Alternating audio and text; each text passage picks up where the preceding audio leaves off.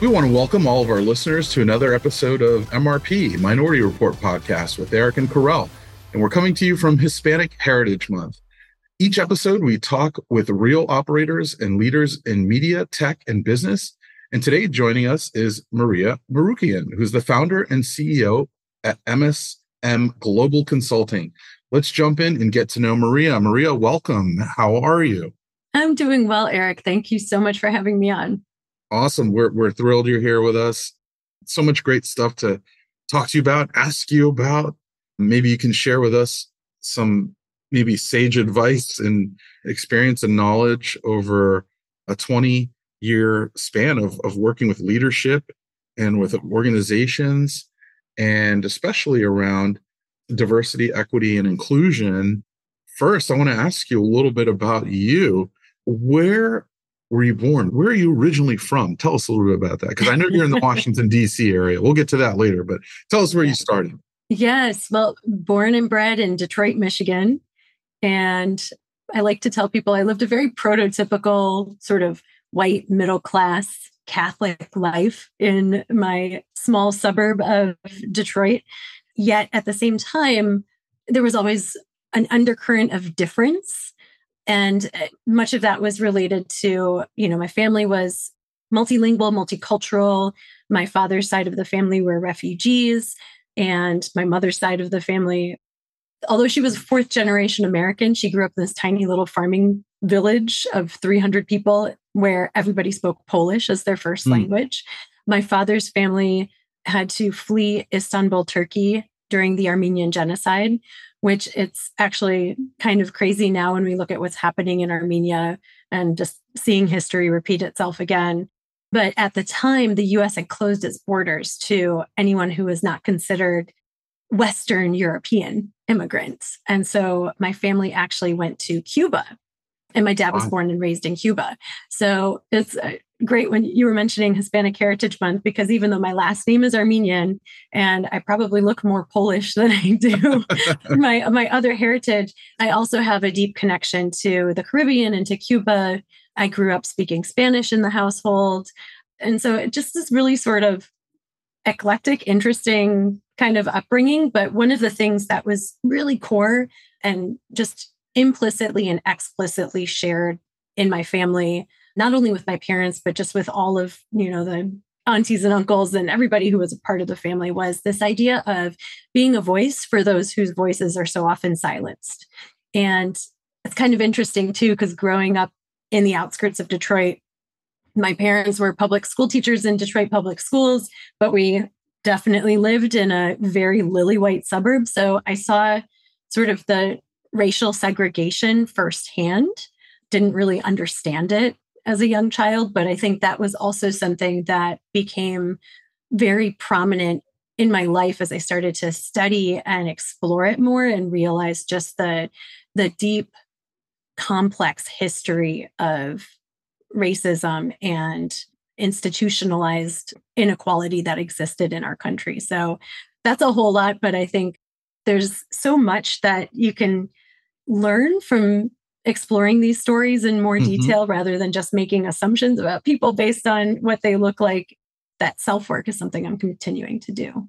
Yeah, I wanted to ask you about maybe that continuation or even kind of how it started. I mean, when you take, you know, Cuba, Istanbul, multilingual, eclectic, Caribbean, all of these things together, how do you think that kind of influenced the work that you do today and ultimately sort of getting started maybe on on your journey and beginning work in DEI?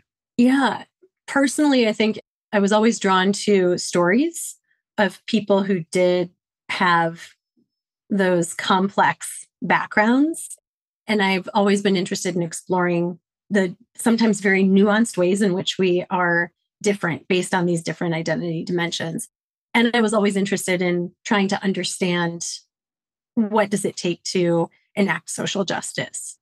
And then professionally, I had an amazing opportunity early in my career to work with an organization that had facilitators who had spent their careers doing just that, bringing people together to have these connecting dialogues to explore honestly and with compassion and curiosity you know just the deep differences that exist and and exploring inequity and what it takes to build inclusive environments. And so for me being exposed to that early in my career and having people who were willing to take a risk with me and take me under their wing but also shove me out there and say all right go do it. And it was humbling especially because I didn't know what I was getting myself into early in my career in terms of facilitating these kinds of conversations and learned a lot from my mistakes. We all have blind spots and, you know, exploring privilege as as somebody who looks like me is is not something that you do overnight. So I definitely took a lot of kind of hits on the chin from people who were doing it with love and support but also letting me know where my own racist ideas were showing. And so that's been something that I think has been really prominent in my career as I've been doing this work over the last couple of decades is constantly revisiting and reflecting on what am I bringing with me into every conversation, into every word that I write that goes out into the public, but also suspending judgment of others and giving space for people to do their own work, recognizing that it sometimes takes time for those synapses to to change right? For us to have certain realizations that help wake us up to what's going on in the world around us. Maria is that as you've been doing this work your your biggest lesson learned? Is that sometimes it just takes time? Or is there something else? Definitely one of the biggest lessons learned and i think it's part of the paradox of doing this work because at the same time that we need to have that willingness to have some patience and some grace for people to take the steps that they need to progress on this journey. We also can't let ourselves or others become complacent. And I think that's where we often fall into these significant challenges in making progress because many of my colleagues, I think, struggle with that balance and I do as well, right? So we either fall into these, you know, false dichotomies of scorched earth or slowing things down to make them comfortable. Mm. And I think the tension is finding that balance somewhere in the middle. And it's never going to be perfect. Sometimes we do have to scorch some earth. We got to burn some of that, those dead trees out of the way. And sometimes we have to give a little bit of space and grace, right? For people mm-hmm. to maybe become defensive and become frustrated and fall into what abouting and then take it to the next step where they realize, oh, I have a lot to learn. Gotcha. Yeah. And like, how do you balance that though, right? As someone who does this type of work on a daily basis, right? You know, with your consulting company, how do you balance that? Because I, I would assume, you know, you could have, you know, a handful of different clients and all of them are in different stages of the journey. How do you balance that from, you know, client to client or project to project? It's tricky. I'll be really honest, Kerel. I think there are the clients that very early on, I can get a sense now that become a little bit more attuned to those clients that maybe talk in the talk, but it's mostly performative. Or there's a willingness to do something, but the fear and the inability to manage the discomfort of true change is just, it's going to get in the way.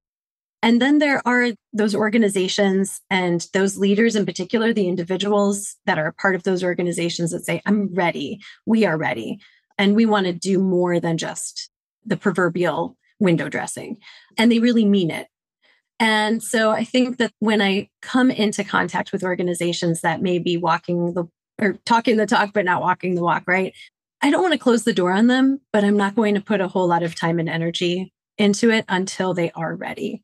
And I will be very upfront and honest with them, again, in a very compassionate way, and just let them know I don't think either that I'm the right consultant for you at this given point in time, yeah. or that you all collectively are in a place where you can really embrace this in the way that it needs to be done to make true progress. So let me know when you want to have that conversation. Gotcha. Okay. I want to go a little bit deeper into the consulting world and, and the work that you're doing. But before we get there, tell us more about MSM Global Consulting. So, MSM Global Consulting, I founded it almost 10 years ago.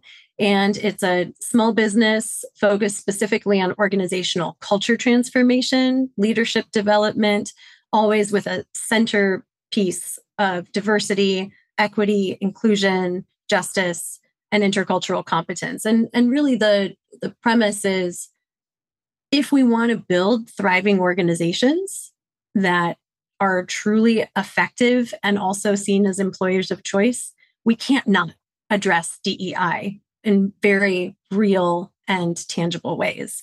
That those two things are not mutually exclusive, they have to go together.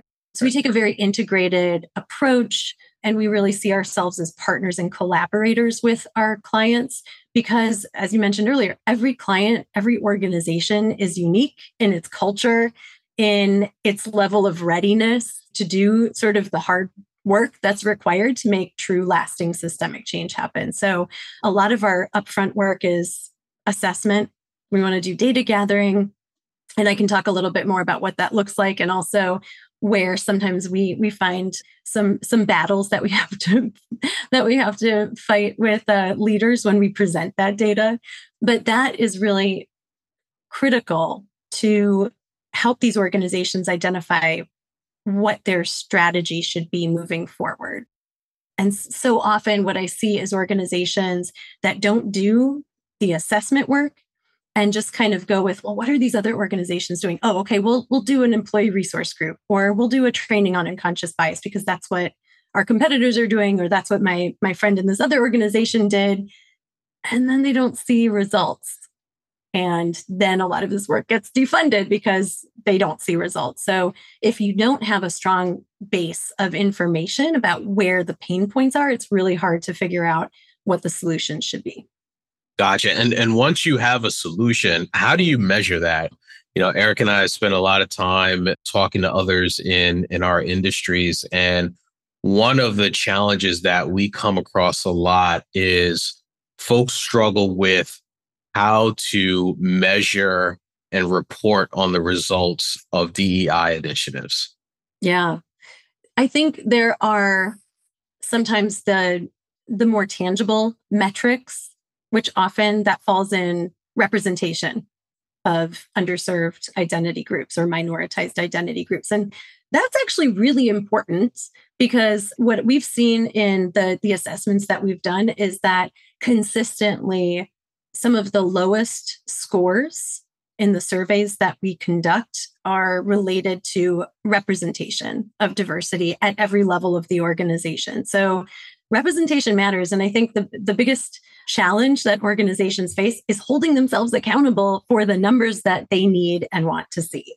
So it's not about quotas, but it is about creating practices and policies that are going to center equity and work to effectively mitigate bias at every stage of the employee life cycle. And so, one of the things, for example, I'll give a quick story. Mm-hmm. I was doing some work with a fairly large federal government entity, and they had a lot of conversations among leadership about, gosh, we've put so much time and energy and effort into recruitment, and we've really been trying to ensure that we're advertising to HBCUs and TCUs and, and getting the word out there and working with other organizations and professional associations to, to try to increase representation of diversity in our agency. But we're just not seeing the increase in the numbers. And so the story that they had in their minds was that there just aren't enough people from underrepresented identity groups that are interested or have the qualifications to be a part of this government entity. Mm. So here's what we did we parsed out throughout the cycle from where you post the jobs to who gets hired. Let's look at representation at each inflection point.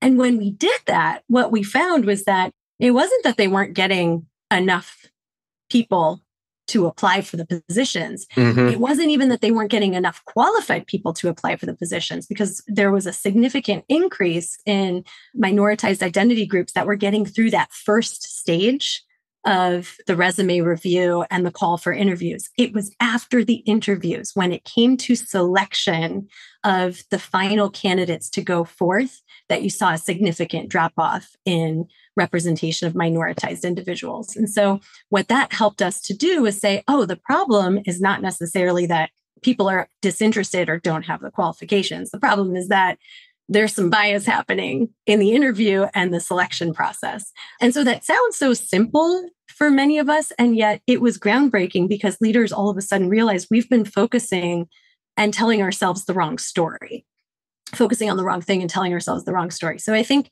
when it comes to looking at data and identifying metrics, first and foremost, you have to know, you know, have to get to that next level of granularity and and have the tough conversations about where are the gaps really taking place? And the second piece is, you know, I hear so often from organizations, well, how do you measure inclusion? How do you measure something that is so, you know, ambiguous? And my answer is it's not ambiguous. Every single one of us knows what it feels like hmm. to have that sense of belonging, to feel like I can show up as my authentic self. I know that there will be opportunities afforded to me that my my boss and my senior leadership cares about me as a human being. There are ways in which we can measure belonging and inclusion. It just requires some data gathering. Hmm a lot of times a lot of the focus tends to be with DEI, right, which is great, but then the importance of belonging. Can you talk about that just for a second about why belonging is also really, really important? Yeah, absolutely. And I was just having a conversation with a colleague about this because organizations can't create belonging, right? Belonging is something that is so deeply intrinsic to us as mm-hmm. individuals. Right. But they can create organizational cultures where people can thrive and feel that sense of belonging because they know that they can show up more fully without having to constantly be wondering, how will I be perceived as the other in this particular situation? And all of us as human beings want that sense of belonging, right? So the practices that organizations can engage in to cultivate that culture of inclusion that leads to people feeling that sense of belonging is deeply rooted in essentially, I mean, a lot of it is just humanistic skills, yeah. leadership skills. And yeah, I think it's one of the things that I have found very challenging is when I present the data to senior leaders and say, here's where people are not grading you so well on your organizational culture. And they're kind of pointing the finger up. They don't want to hear that. And so that's where we start to see some deflection, some discounting of the data. And any data, not just a survey Likert scale, but the stories that people are sharing, whether it's in one on one conversations or exit interviews, that's data too. I think a lot of times that data gets discounted, even though those stories are sometimes the most powerful indicators of whether people feel that sense of belonging, whether they feel like they can show up and just focus on being a great employee and not constantly be thinking about what is going to happen to me today that's going to make me feel devalued in some way. Thank you. That's huge. And I was just thinking about you mentioned about being a valued employee. I love for those who don't know, we want to encourage everybody to to spend some time, maybe a little bit with your own podcast, which is awesome. You've got a lot of great guests and great content there, and then also some really awesome TED talks too. And and I love how you talk about like expansion and practicing mm-hmm. expansion. Can you share with the audience like what that means? What it is to practice expansion? Yeah, a few years ago I had this sort of wake up moment where I kept thinking about this notion of inclusion and realizing that inclusion is not enough. And particularly the way that we often define or see con- inclusion defined as very performative, right? We're going to invite everyone to the table. Come we welcome you to come sit at our table. There still is a power differential there. There still is an expectation that whoever's perceived as the other has to assimilate. And there's also this sort of perception that the table is what everybody wants or needs to be sitting at to feel included. And so this notion of expansion was really to one, explore what it means for us to get out of our own comfort zone, get out of our own sort of echo chambers about what inclusion, what an organizational culture that is inclusive looks like, especially for those of us who are a part of groups that have been you know the dominant identities the identities that the organizational culture that society tend to be fit for. And that means that rather than saying oh come to us and tell us what you need i need to go to you. I need to leave my comfort zone. I need to be willing to constantly consistently challenge my own assumptions about how things should be. And that means that i have to be willing to sort of set aside my own views of what's right and just kind of walk out on that bridge, even if there's no guarantee that the folks on the other side of the experience or of the ideological spectrum, if we're looking at it from a, you know, kind of political view, are going to come and meet us halfway, right? But to what extent can I make myself more vulnerable, open myself up to others, hear their stories and their needs and their expectations first before I share mine? And the other thing with expansion is that just as humans, we all tend to gravitate toward people who are like us. And so our social networks tend to be very homogeneous. And so a lot of the work that I've been doing, especially with leaders, is to ask them to sort of map out their social networks and challenge themselves to look at where they've got some over representation, over reliance, and where there are some gaps. And it's been really fascinating because a lot of leaders who thought themselves to be so open and, you know, oh, but I have this like super diverse connection and network of people. But when they actually pull it back and look at it, they start to realize where there are some echo chambers, whether that's because, oh, everybody I work with has a graduate degree, or everyone I work with has, you know, come from at least a middle income, if not upper class background, or everyone that I work with has served in the military. I don't know anyone who hasn't, right? So they started to make these connections where they were just kind of reinforcing their own individual and collective beliefs because they were constantly surrounded by people who thought the same way they did.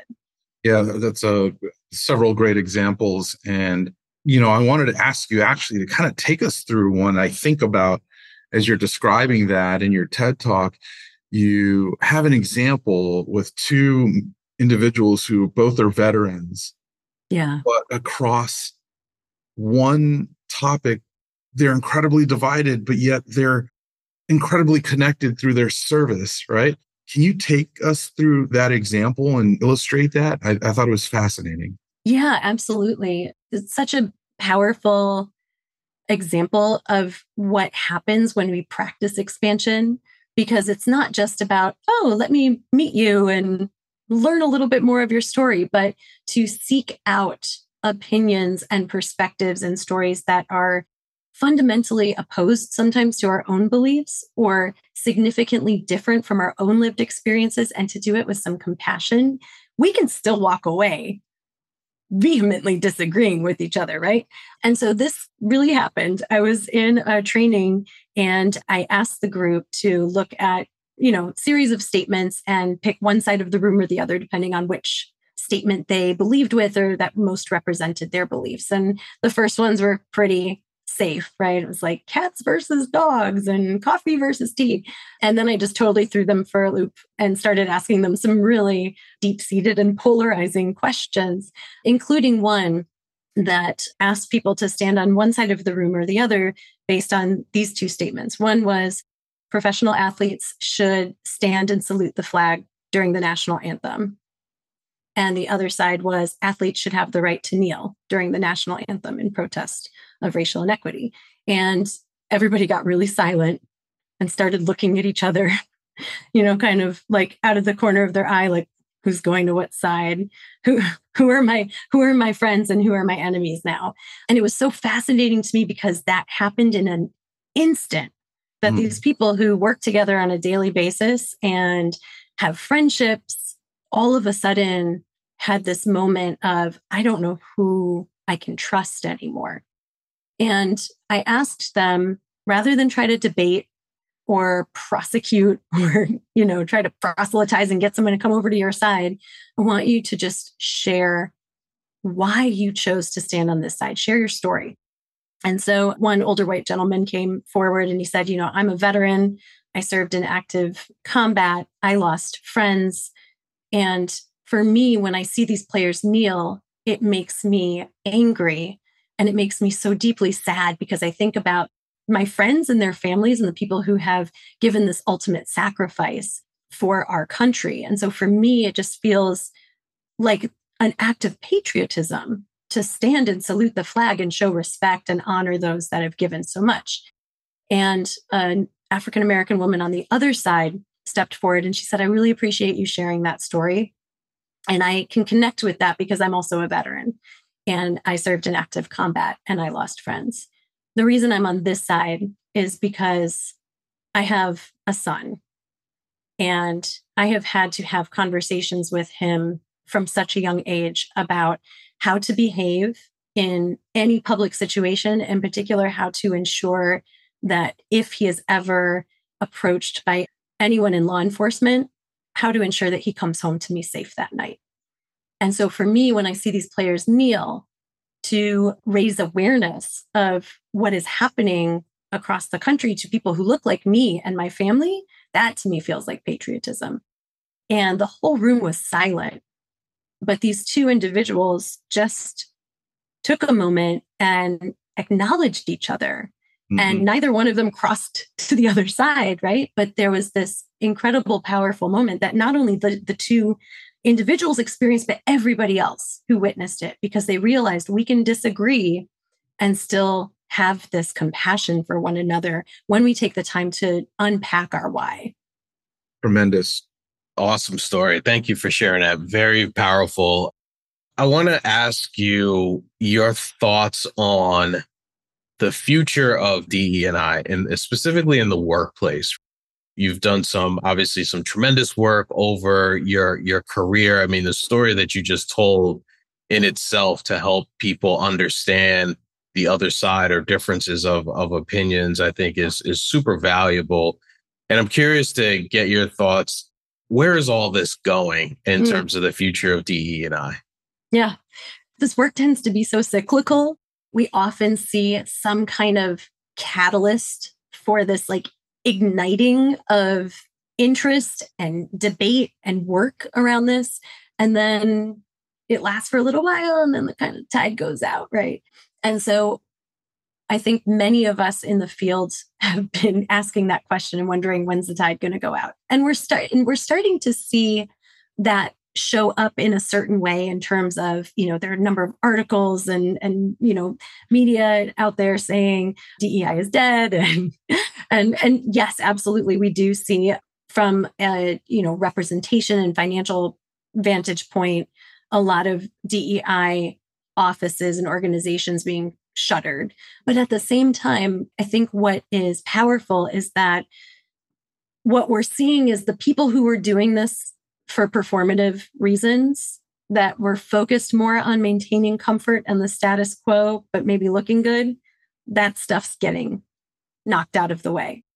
The lasting change and the, the hard work that is required to really make systemic change happen lies before us. And I think there are more organizations and more leaders than I've ever seen before who are willing to stay in that fight. Also, just from a like societal pressure perspective, if you look at Gen Y and, and specifically Gen Z, they're the most racially and ethnically diverse generation in the history of our country. They have significant consumer power, and not only as a generation themselves, but they have such an influence over the other generations. And Edelman has done a lot of research on this. And their deep commitment and demand for organizations and leaders to prioritize their commitment to diversity, this can't go by the wayside. And so I think leaders are struggling with that because their biggest their biggest question is, well, what are we supposed to do? We did the assessment, we did the training, we did all the heritage months. Are we good now? Like what what more are you asking for? And I think that this is a really fascinating time to be part of the work because it requires us to build a future that has never existed before. Gotcha. I, I want to ask one follow up question. I often talk to people that I know at other companies and who are very passionate about, you know, making change within their organization. And the number one frustration that I hear a lot is that they hit roadblocks. Either mm-hmm. they get yes to death in the meeting and then nothing happens, or everyone comes up with these grand plans and then nothing happens. There's no follow through, so on and so forth. And it's frustrating and it's also mm-hmm. exhausting for those people that are that are dealing with that. What advice would you give to those individuals about how to make breakthroughs within their organization if they can? It is time to recruit power brokers. And what I mean by that is, you know, we talk a lot about the importance of allyship in this work. And quite often, the responsibility and the passion often falls on the shoulders of the people who have been oppressed and marginalized. And the folks that are trying to not only fight this good fight and make progress happen, but also care for themselves and others and heal from the incredible wounds. And it's, of course, it's exhausting and it's killing people quite literally. And so we have to shift the attention to that next layer, that next level of people who maybe don't yet see themselves as part of this work, but with the right level of effort, again, expanding out our networks to that next ring, and especially tacking onto the people who have power, not just positional authority, but people who have influence, people who have information, people who will care if they see themselves reflected in this work. And so I think there's a lot of work we need to do to bring in and give opportunities for those who have not done this before. And again, accept where they are on that continuum of learning, but keep the fire burning with them. Like you need to be a part of this too. We can't just keep it in our own little small enclaves and affinity groups because we're just going, it's going to die on the vine then. That's great advice. Lots of great advice, Maria, especially in compassionate leadership. I want to ask you a little bit about that was fascinated and learning a lot more about micro messages. And so, mm. for those listening, please go seek that out and learn about what that means. Regarding compassionate leadership, I want to have a little bit of fun and I want to ask you a couple yeah. of questions that, not questions, but more like how to check in, how to be a compassionate leader. And I thought you had some some great ways to do that. So I want to ask you, Maria, mm-hmm. what's one thing that's made you laugh recently? Didn't see that one coming, right? oh my gosh. What's one thing that's made me laugh recently? Yeah. I, I, mean, pretty much everything that my daughters do makes me laugh. They're endlessly comical. They recently created a whole haunted house in our basement because we're coming up on Halloween. Getting ready. It's a month Getting away. They, they, were ready like a month ago. And so my eldest daughter and my youngest daughter, they're 11 and 8 put on all of these like crazy gothic costumes and masks and like decorated the whole basement and then had me come down. And the minute i walked downstairs it's like strobe lights going and they're like welcome to the the chasm of gloom and just walking me through. And it was just so silly and hysterical but it reminded me that sometimes just giving space open-ended space for play and imagination and having fun is really important because this work is so serious and sometimes we just can't we got to take ourselves a little less seriously. Right. So. I think about it all the time when I'm cleaning up my unfinished part. Yeah, like uh, they, they really had fun with this place. Another one. What are you grateful for today? Mm. I am grateful, in particular today, for friendships with colleagues who will check in on me, but also check me when I'm showing up in ways that are not compassionate. Because I think sometimes when when our vessel's empty, it's hard for us to be compassionate. So I that just happened to me today. I had a, a colleague reach out and we had a really thoughtful, honest conversation where this colleague kind of told me some things that I needed to hear, gave me some honest feedback that was really helpful, and then just kind of held me in a very loving space as I processed that.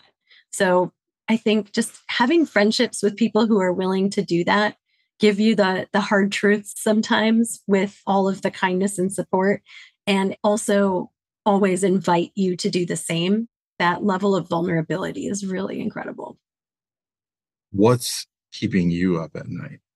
Oh, just so much. I mean, every 3 a.m., I'm just like, bing, and the hamster wheel's going. Yep. Uh, what is keeping me up at night? I think the most prevalent is that our society, not just in the United States, but everywhere, increasingly has become so polarized. And we've all been feeling it, obviously, for the last several years. But there's also research that shows that the level of polarization that exists now, because our political views are so entwined with our identities and our beliefs about who we are that we can't separate them out it just makes it harder and harder for us to to find that common ground to come together and humanize and have that beautiful awakening moment that i you know really like the story i shared earlier. And that erodes democracy. And that's keeping me up at night because i don't know that i can work fast enough or reach enough people and give them the tools to be able to have those beautiful dialogues that i want everyone on earth to have and i think that we're entering into a tipping point where if we don't find ways to come back together across our differences, we're going to be in very dire straits. 100% agree with like that. A, a, a, hopeful question. I don't want to end with your listeners hearing my we're not ending we're not, story. We're, we're not ending there. Yeah, not, not, not ending there. No, but I do agree with you on on the point that you just made we're at this point where we need to we need to make a positive change quickly here as a country. What advice would Maria today give Maria 20 years ago? Mm, a couple of things. Trust yourself and always be open and receptive to those who are sharing their wisdom with you and don't give up hope. Gotcha. Love that. Love that. Love it. All right. We will end on a fun question. We will end on a fun question, a little bit of a different question. Tell us what's in your music rotation right now. Oh, um, well, let's see. Janelle Monáe, because I just saw her in concert and she is fan freaking tastic. So I've been just listening to her on repeat. and then everything else is this melange of everything from like disco, because it's just one of my favorites, salsa. I've been throwing in a little Bad Bunny here and there, nice. a little reggaeton. And um, there we go. Yeah. And 90s hip hop, always a go to. All right. What's in that 90s hip hop?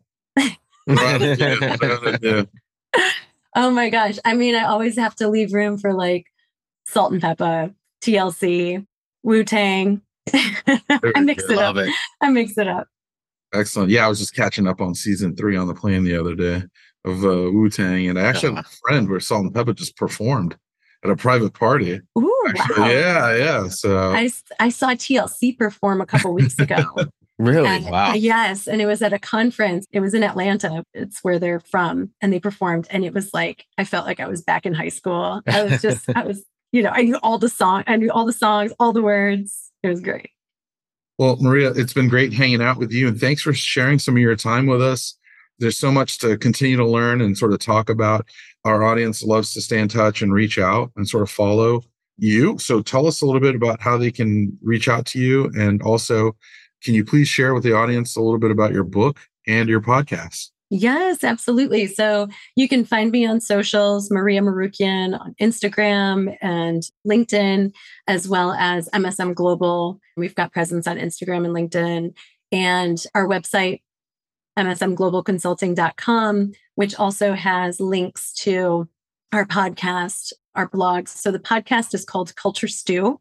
And we're in our fifth season actually right now. And you can find it on iTunes and Stitcher and Spotify and pretty much any place where you access podcasts. And then the book is Diversity, Equity, and Inclusion for Trainers, Fostering DEI in the Workplace. And you can find it on Amazon. It's published by ATD Press. And the book was really intended to be the guide that I wish I had when I first started doing this work. But what's been really powerful is how many people have reached out who said, I know you wrote this for training and talent development professionals, but even though that's not part of my career or my job description, I have found so much value just being able to help engage with people and lead conversations and be one of those advocates for change in my organization in an informal way so that's been really gratifying to know that it's got some some power to help shift those perspectives and hopefully again bring some of those power brokers in to help be a part of the change Fantastic. Thank you, Maria. Really appreciate it. And also, thanks everyone for listening to another episode with Kerel and I. You can find many more episodes wherever you find all of your audio and video and just search for the logo and find all kinds of great episodes. Thanks, everyone. And thank you, Maria. Thanks, Maria.